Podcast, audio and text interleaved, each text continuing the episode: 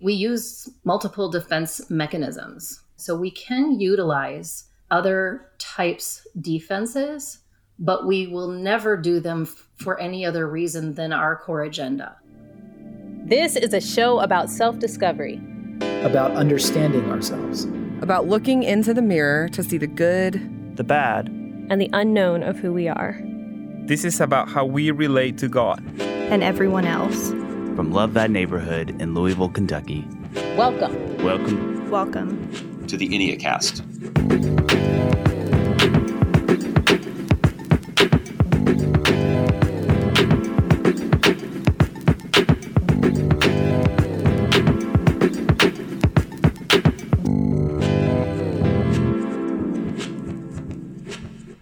Welcome to the Enneacast. I'm Jesse Eubanks. And I'm Lindsay Lewis. Every episode, we walk you through the Enneagram, and today we're going to be talking about psychological defense mechanisms. And this is actually a continuation of what we started talking about in the last episode, which was identity and ego with our guest, Lisa Vischer.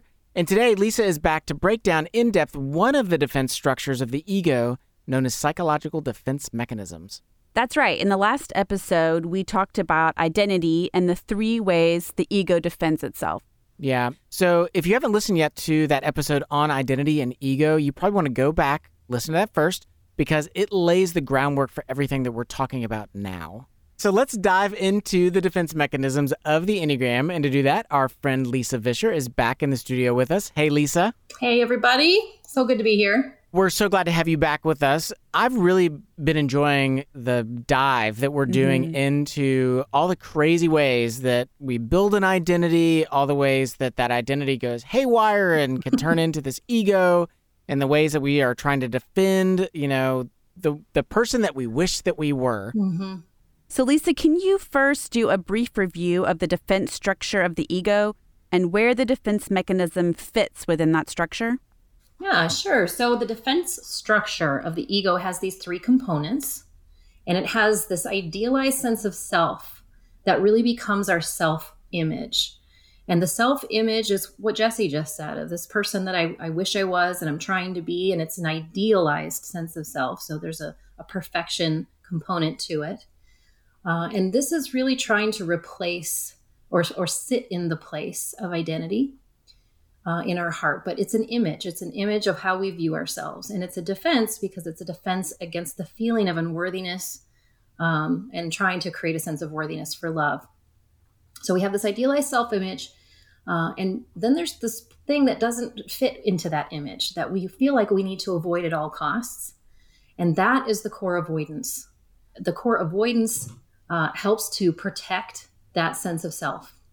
The third defense is the defense mechanisms. And I know we're saying the word defense over and over again, but hang with us. This is the defensive structure, self image, avoidance. And now we're going to talk about these defense mechanisms.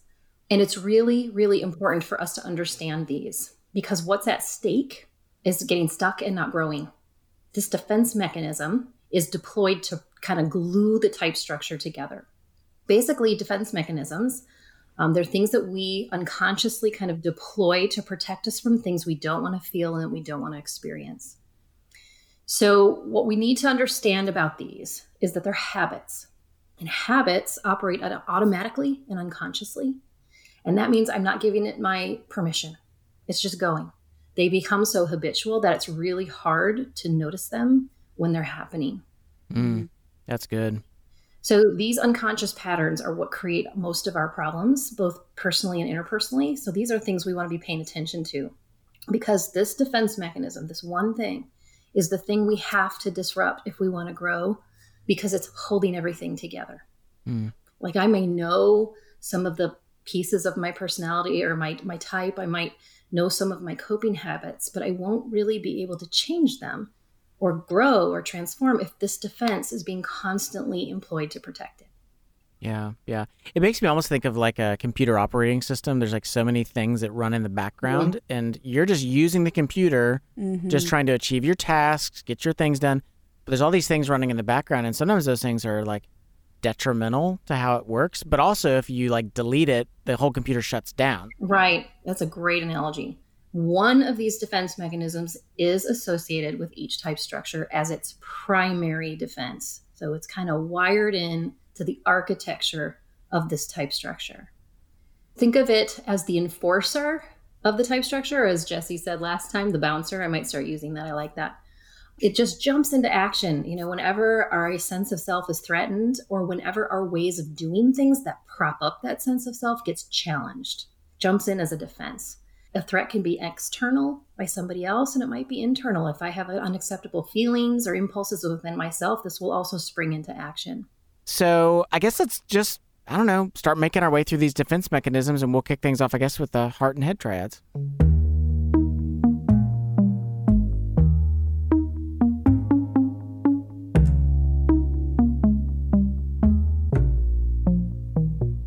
Yeah, so this defense structure, I'm going to be I'm going to just briefly reference all 3 of these components as we unpack the defense mechanisms because they tie together. So twos, the defense mechanism for twos is called suppression. And twos use suppression of personal needs and feelings to avoid the thing they're trying to avoid, to avoid being selfish and needy and maintain this self-image of being a selfless, helpful person. So, how does this work? So, repression is putting your unacceptable feelings out of awareness and actually converting them into a more acceptable form of emotional energy. So, if I'm a two, I might have some hurt or shame or particularly anger, something I don't want to feel. Those feel unacceptable emotions. I'm going to convert that into friendliness and cheerfulness, or I might convert it into compassion. So, as a two, I'm still in this emotional center they're not suppressing their emotions. They're setting them they're they're actually converting that energy into something more acceptable in their mind. So it really suppression is like this constantly turning away from myself and my feelings. Some people talk about it as like hiding information about myself from myself. My feelings my desires my wishes and my hurts. So twos are, are the type that really tune into other people's feelings and they can't really turn it off for themselves and that creates this problem because I'm super tuned into feelings and needs, but I can't look at my own. So, what's the solution? The solution is I'll just sort of suppress and set it aside. And if you're a two, you might sort of sometimes notice yourself kind of, oh, well, that hurt, but not too much. Or I'm not, I'm really not that angry. It's just really not that big of a deal. It starts to look a little bit like that minimizing that goes on in the nine space, but it ends up getting converted into different emotional energy. Mm-hmm. I always talk about if a two is like on the beach and there's somebody one mile down that beach, they naturally start going, I wonder what's going on with that person. yeah. I wonder how they're doing. And it's mm-hmm. it's it's just hardwired into it, which is why the healthiest twos I know learn how to be in solitude with themselves, right. completely isolated from everyone else. Mm-hmm. Because that's the only way. They're so wired towards self forgetting mm-hmm. that yeah. they've got to just learn how to tolerate solitude. Yeah, that is yeah. so true. So that's type two. Can you tell us about type three? Yeah, so type three uses the defense mechanism of identification to avoid failure, the thing they have to avoid, and to maintain a self image of being successful. So, identification is interesting. I, I call identification um, as mimicking and modeling.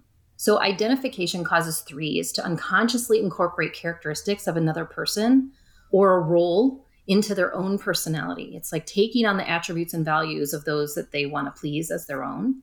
So, this is this unconsciously patterning themselves after successful people or those that they admire as kind of this way to bolster my self esteem by forming almost like an imaginary or even real alliance with this person. So, identification is really about like successful role playing and then finding successful role models, with role being this operative word and then losing myself in the midst of all of that. It's basically kind of stepping into a role so completely that I lose contact with who I am on the inside, this unseen part of ourselves that's our true identity, which we've been talking about so much, and instead focusing more on crafting this image that's seen. So, because of this sort of losing myself, this is why threes often feel, you know, like everything's on the line with every new project, and maybe even have an identity crisis if they lose their job or roles change. And so, really, what threes are employing is their natural adaptability. You know, threes are those chameleons and they just they adapt so quickly. And that's what's going on here and using it defensively to mimic and model in order to sort of create a sense of success.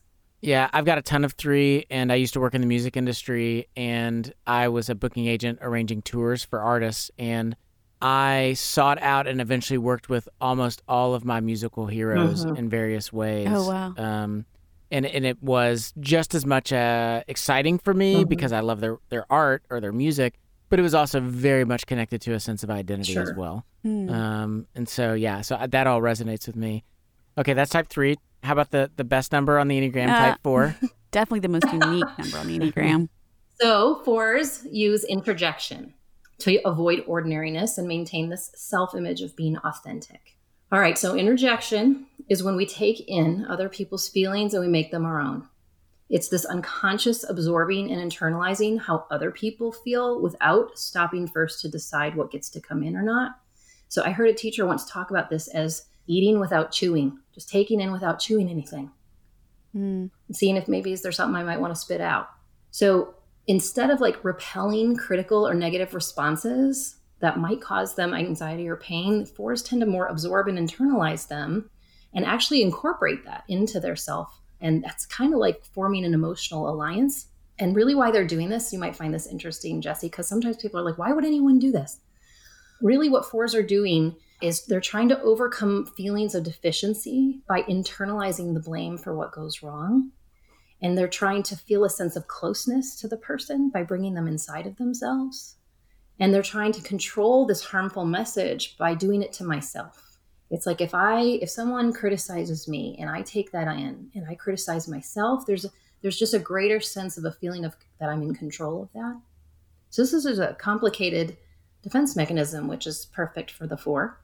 There can also be positive introjections where, like, I'm attempting to overcome feelings of deficiency by taking in really positive feelings from idealized experiences. And so, really, what this is, is trying to solve everything through unconscious emotional internalizing. Does that resonate with you? Oh, for sure. Yeah. In the cinematic masterpiece known as Eight Mile, starring Eminem, Okay. uh, he, uh, the whole thing is that all the other, during the rap battles, all the other rappers were always tearing him down. And so he eventually realizes, I'm going to make fun of myself in front of everybody.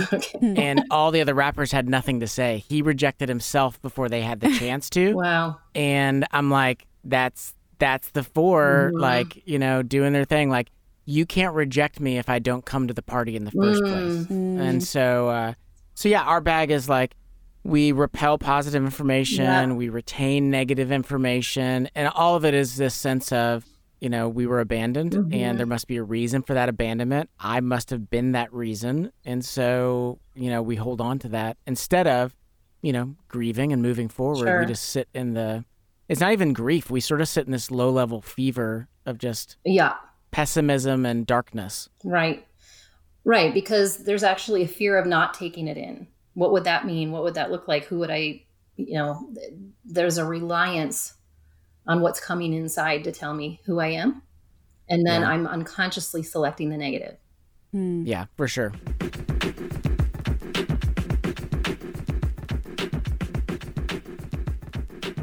Okay, so that's the heart triad. Lead us through the head triad. Uh, we'll start with uh, type five.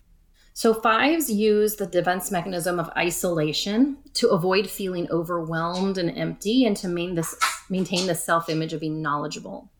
So the five strategy in general is about compartmentalization and keeping things kind of separate. It's like fives mentally deconstruct in order to understand and analyze things. And so this is also kind of reflected in their defense strategy. It's like within themselves, they're compartmentalizing their emotions by retreating up to their mind. This really helped me with my husband, who's a five. As I was studying um, survival mechanisms and like fight flight, and I started to learn about how when the limbic center gets triggered, um, and so we're having this emotional fear response, we actually um, move into the, the backside of our brain and our prefrontal cortex, which is all about clear thinking, kind of goes offline. And I think this is what fives are not wanting to feel. They do not want to Mm, feel yeah. like their clear thinking ever goes offline. And because of strong emotions tend to do that, it's partly why they avoid that. Wow.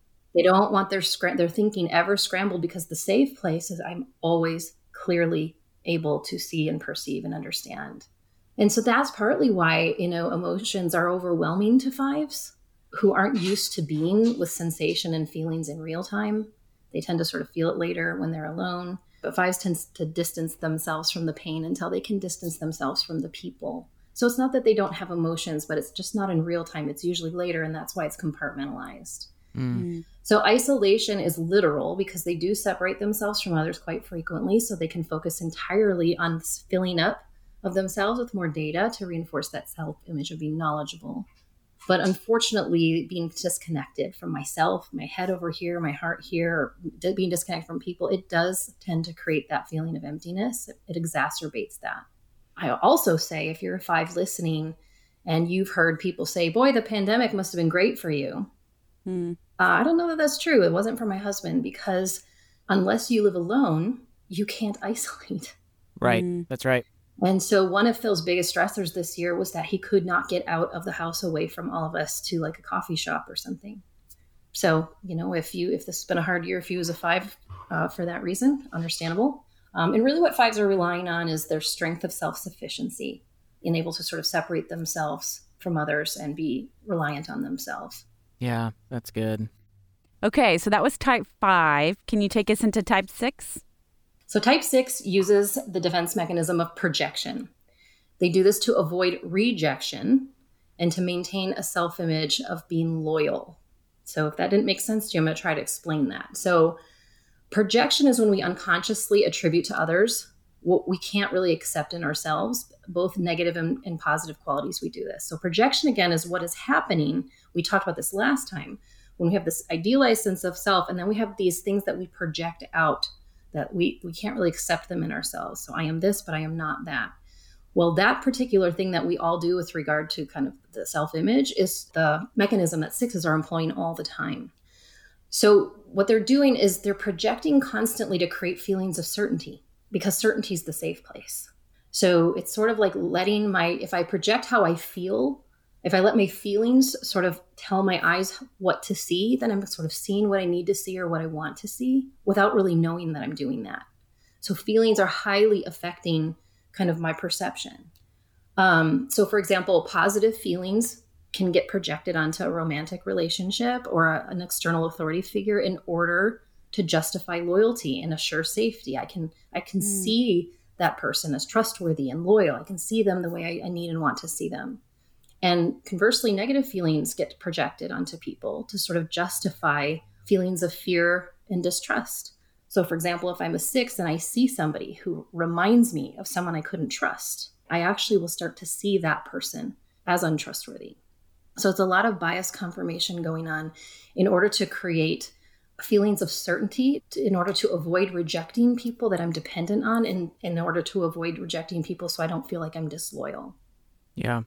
Yeah, small infractions get universalized. Right. Mm. So if somebody does a small thing that confirms the bias of the six, Right. they'll go, see, this is why I think X, Y, or Z. And then it Mhm. gets exaggerated. Right. Exaggerating. Yeah. So they're prone, similar to ones, they're prone into that black and white Yeah. sort of Yep. all my chips are in, all my chips are out, all my chips are in, all Mhm. my chips are out. Right. For two different reasons, but they do the same thing. Yeah. Yeah, right. Okay, so that's type six. Talk to us about type seven. Type seven, rationalization. So sevens use rationalization to avoid the suffering, their avoidance, and to maintain the self-image of being okay or being positive. For sevens, rationalization is this way of kind of staying up in the head and explaining away or justifying things in order to distance from the painful feelings or to refuse to take responsibility for something, which is also painful. So when we rationalize, we're sort of explaining our unacceptable thoughts or feelings or behavior to ourselves or others in a way that might kind of obscure, obscure our true intentions or um, kind of avoid the effects of our behavior. Because we just don't want to feel the suffering. So basically, rationalization is when a seven's like, here's why this isn't a problem. Hmm. And then they're going to tell you why it's all fine or, or whatever, uh, as opposed to sitting with maybe the impact of their behavior on somebody or sitting with the impact of um, maybe having needing to take responsibility for something that they just don't want to do. So everything in this kind of landscape is getting reframed toward the positive. to avoid feeling that suffering and maintaining that sense of self of, of I'm good, I'm okay, nothing's wrong here. Um, and sevens are good at this because they're so quick thinking they're so mentally agile they can just sort of they tell stories all the time. Mm-hmm. so this is just sort of a way of like unconsciously coming up with with angles and stories about why everything's fine particularly that thing that i wanted to do or just did. That's good. Okay let's go to commercial and then when we come back we're going to continue making our way through the psychological defense mechanism. So stay with us. Hey listeners. It's anna media editor here at Love Thy Neighborhood, we partner directly with local nonprofits right here in Louisville. Over the past seven years, our interns have provided over 130,000 work hours free of charge to local ministries. I'm Karen Arrow, and I am the director for Maya Collection. Maya Collection serves the refugee community here in Louisville by teaching and utilizing the crafting skills of refugee artisans to make handmade jewelry, crafts, and textiles. The money made from selling the products goes back to the artisans for them to support themselves and their families.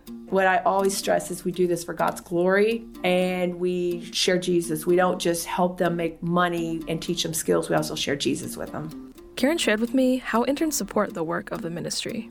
We don't have the fundraising really set up yet, so we don't have the funds to hire anyone else. What I love about interns and love thy neighborhood interns is that they have helped us grow our ministry. We were very stagnant when we didn't have a staff person and interns, and now we have both, and our ministry is really taking off, which is amazing. If you're a young adult looking for an internship where social action and Christian community meet, check out our website at lovethyneighborhood.org and apply today. Again, that's lovethyneighborhood.org.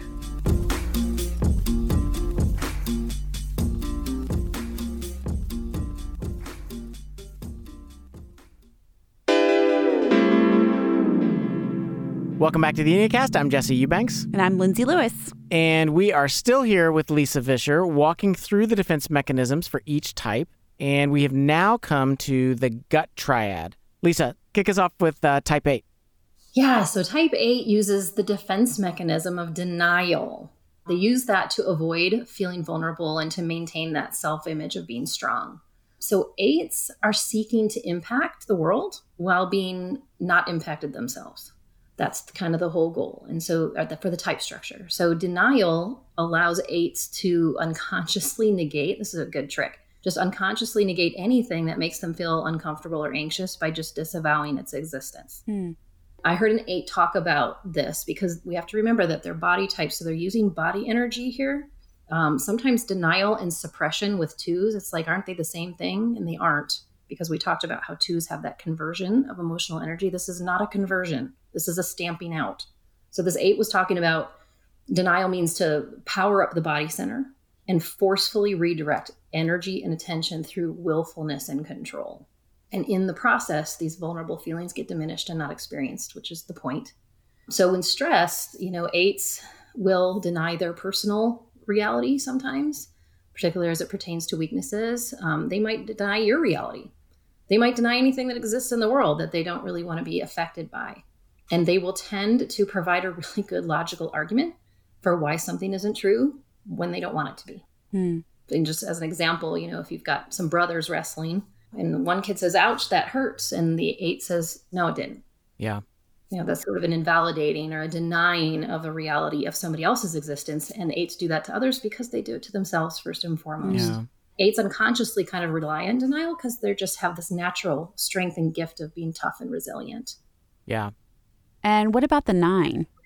So, nines use the defense mechanism of this funky long word called narcotization. Mm.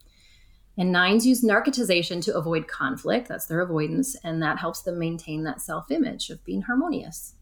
So, narcotization is unconsciously numbing myself to avoid something that feels too big or too hard or too complex uh, to handle by and i do this by engaging in like rhythmic prolonged mindless activities that require very little of my attention and also provide comfort at the same time mm.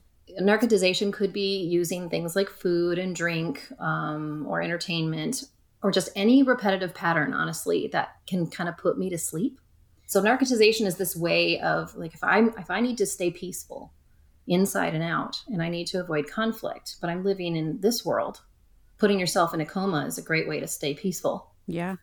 So, this is just kind of a way of checking out and doing another action than the one that really needs to be done. This is that avoidance. Mm-hmm.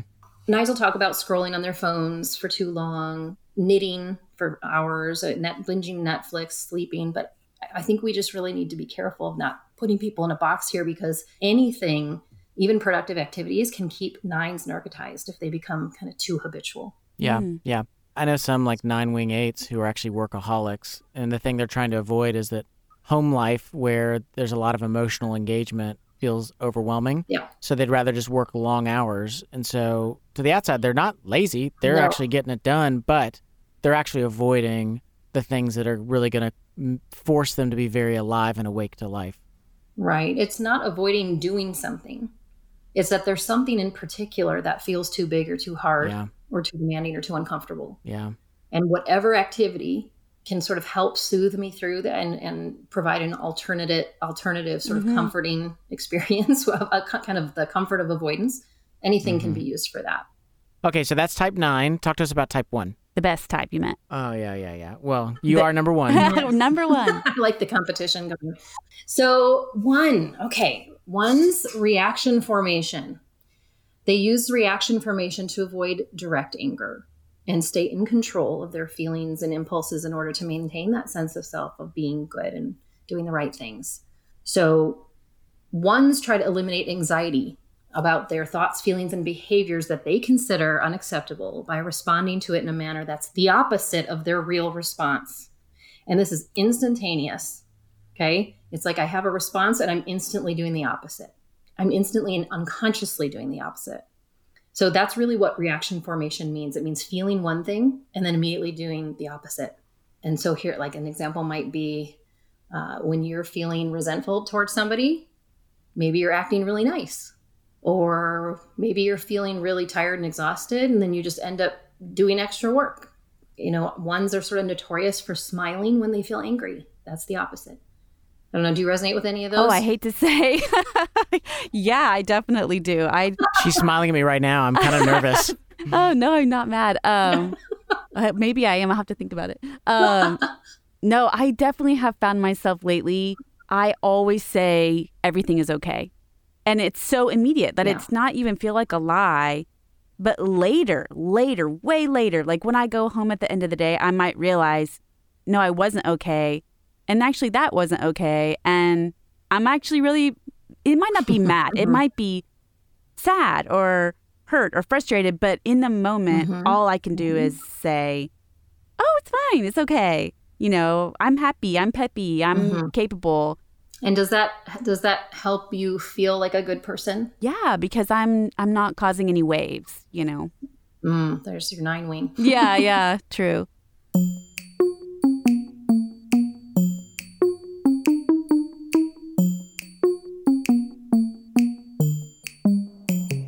Okay, so the defense mechanism, I now get it. I understand its role that it's playing in each of our psychology and our ego. I guess the question is like that's the bad news. What what's the good news? Like what is the opportunity that this presents us? Is there, you know, do you have a tip for us? I do. So what I have is a question that you are going to want to ask yourself a lot. It's just one question. And this is going to just raise your awareness of this mechanism and see if you can sort of relax that defense mechanism a bit. You ready? Yeah. Ready. Let's do it. Type one, ask yourself this What bad thing am I not letting myself feel or think right now? Hmm. Twos, ask yourself, What feelings am I hiding from myself right now?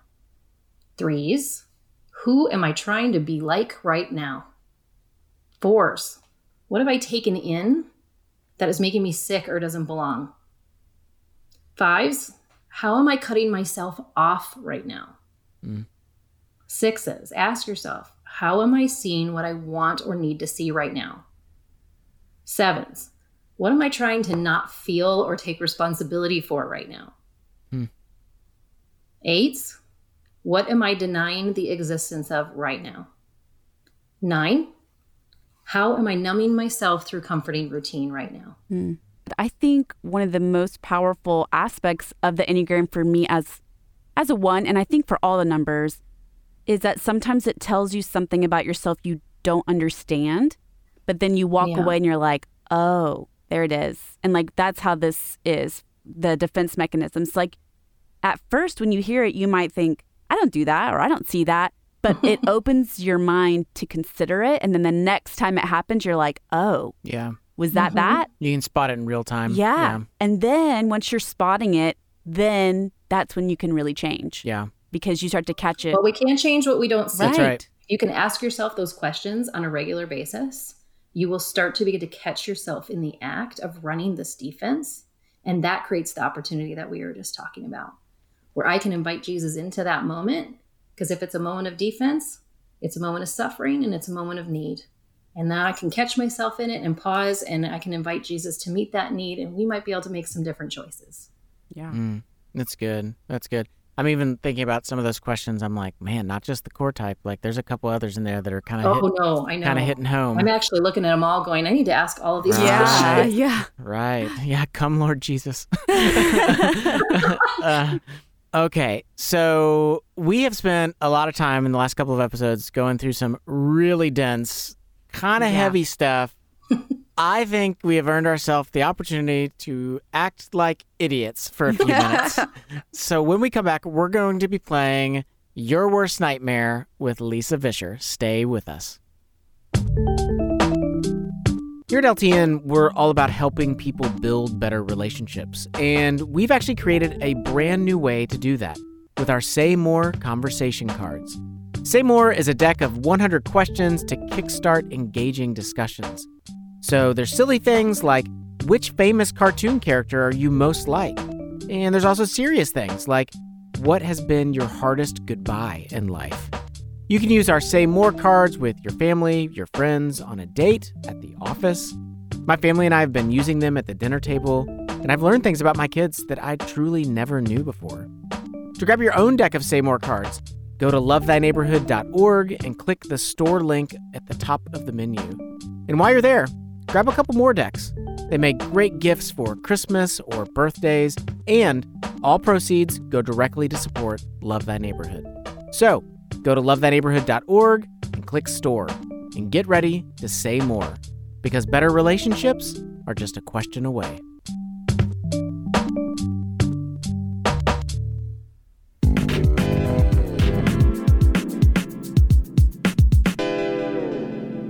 Hey, welcome back to the Enneacast. Jesse Eubanks. Lindsay Lewis. And now it's time for your worst nightmare.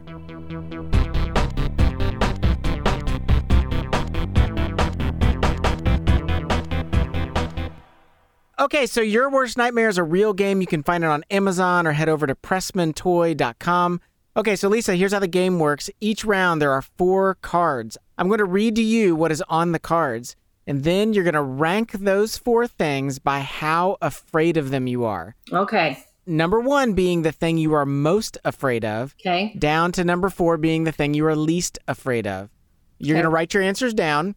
At the same time, Lindsay is also going to rank the order in which she believes Mhm. you are afraid of those things. For Mhm. everyone that Lindsay gets right, meaning that she ranked it correctly, she gets a point. If she gets all four correct, she gets five points. We're going to play three rounds. At the end of the game, if Lindsay has nine points or more, then she wins. But if she has less than nine points, you win, Lisa. Are you all both ready? I just can I buy some points first? just kidding. yes, I'm ready. Here we go. Here are your four things Okay. drinking out of other people's glasses, Okay. falling, being late, and haunted houses. Okay, I'm good. Okay, Lisa, what are you most afraid of? I am most afraid of haunted houses. No, I Oh. didn't get that. Oh, I didn't see that one coming. Really? I have questions. Oh, I you have asked so any of many my family members. now. Do you ever like drive down the street, like in the countryside, and there's like an abandoned house? You're like, Like a yeah, barn. that's that's haunted. Oh, for sure. That's for sure. yeah, Yeah. I'm not going anywhere near that. uh, okay, number two. What are you second most afraid of? Falling yes. Got that one. Number three. late. Nope. Okay. Number four, Drinking other people's glasses, totally fine. Do it all the time. It's strangers. She'll drink out of strangers' oh, glasses. oh, totally. You got to watch out. Not scared in the slightest. No, no. So, how many points did you get, Lindsay? Two. Two points. I got falling and drinking. Well, you do a lot of falling if you drink. That, that- So- that's true. so right. It's kind of Maybe that needs that to be my core avoidance. okay, here we go. Second round. The four items are chickens, being stranded in the desert, getting old, and the unknown. Chickens, being stranded in the desert, getting old, and the unknown. I need to know more about the chickens. Hmm. All right. okay, Lisa, what are you most afraid of? Getting old.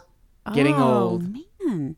For what it's worth, that would have been mine. Really? Can I just tell you that I could not highlight my hair for the, most of the pandemic, and you cannot believe the amount of gray hair that I have. I know you didn't know me before, but I'm just telling you that's partly why I picked it because I'm panicking. Yeah. okay, so number one, getting old. What's number two? uh, stuck in the desert. Stuck in the And desert. that is number one. yeah, that is number one. Yeah. Interesting. Okay. Uh, uh, number three, The unknown. the unknown, And that is number two. Really? I'm winning. Yeah. and finally number four. Listen, chickens are fine. Yay. I got one point. I'm I'm a I'm an animal person. I don't think it's possible for me to get nine in general in three rounds. Oh, but we got to do it so I can really stick it to you. She's Lisa's just destroying you. That's all that's happening. all right, round three. Here we go. Four things: potluck dinners, Hmm. performing in public, big cities, and dark alleys. Mm. potluck dinners, performing in public, big cities, and dark alleys. I'm learning so much about myself. All right, Lisa, ready when you are. Okay, All right, what are you most afraid of?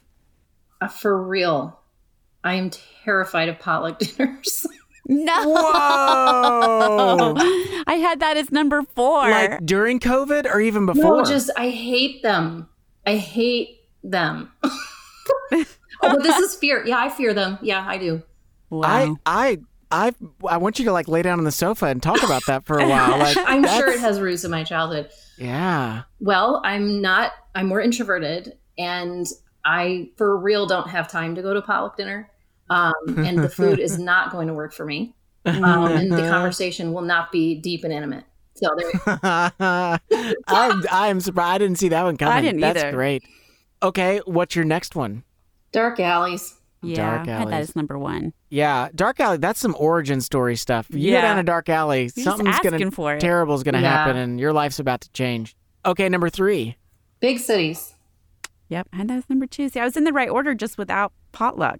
potluck threw you off, It man. just threw the whole thing. yeah, who saw that coming? I'm definitely not per- performing in public's totally fine. I've been doing it all my life. Yeah, I was like, she's a three. That's going to be. Did you get that one? No, I had it as number three. I had Um, potluck as number four. I only have three points. Oh my goodness. So, Lindsay Lewis, you've officially been destroyed by I Lisa have, Vischer. I have been destroyed. Yeah. All right, and now it's time for listener questions.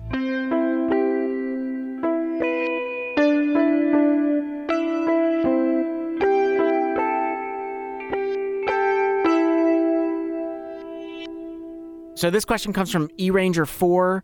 How can you help an 8 to see when they are defending by denying? I like to lead with questions. As I'm listening to that question, I'm hearing how do you force an eight to do what you want them to do, yeah. which isn't going to happen. And so I think probing questions, and particularly ones that sort of put to test the assumption they're making of something sort of not being valid or real. You know, a question you can say is, well, what if it what if it is? And see how they respond to that. And then the other thing, it, it kind of depends on if the thing that they're denying is in themselves or in other people, because then you have a boundary autonomy issue.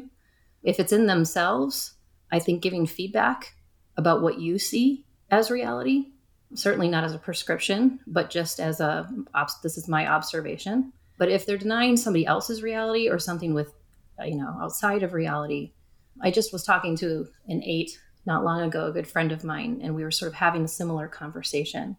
And another friend of mine was pressing on this person to, um, the person couldn't say, That's true. This thing you just brought to me as true. I can't tell that person, Yes, that's true, because I personally don't believe it's true. And so the question was, Could you say, I believe it's true for you? Mm. Mm-hmm. I, I like the language too of um, saying, "Can I talk to you about what I how I'm experiencing you?" Yeah. Mm-hmm. Because then it's like I'm not coming at you. It's just, "Can I talk to you about how I'm experiencing you?" Which means you may not be universally like this, Mm-hmm. but you are being perceived in a certain way. Mhm. I've also found in some cases when it gets extreme enough that there are times where literally facts need to be written down and slid across the table to the eight, Wow, that's good. where it's like, let's just talk about these facts because that it really disrupts the denial thing pretty aggressively. And then I can say, talk to me about what you see on the paper. How do you interpret what you're looking at, and how do we make sense of that? Yeah. Yeah, that feedback is is one of the few ways. Yeah, they just need to get some information in front of them, be able to respond. Mm-hmm. Yeah. All right. This question is from Biddy Abbey. Can you take on and use the defenses of other types in certain situations? Or will your defense strategy always be only your types? Hmm. That's a good question. So, like I said, you know, we use multiple defense mechanisms. So, we all do projection and we all do identification, we all do these things. So, we can utilize other types defenses, but we will never do them f- for any other reason than our core agenda.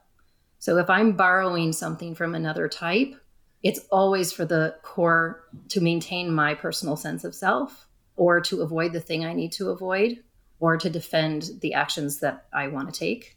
Um, so the sense of self is never going to change and the avoidance is never going to change, but we might borrow different defensive behaviors. Yeah, that makes sense. Mm-hmm. Well, Lisa, this has been fun. It's been awesome. I feel like we could just talk forever. Yeah. There's like so many. I want to do that. aspects and angles, you know, to this. And so we're going to have to find an excuse to have you back again in the future. That would be so fun. I'd love to. If you benefited at all from this podcast, please help us out by leaving a review wherever it is that you listen to podcasts. Your review will help other people discover our show.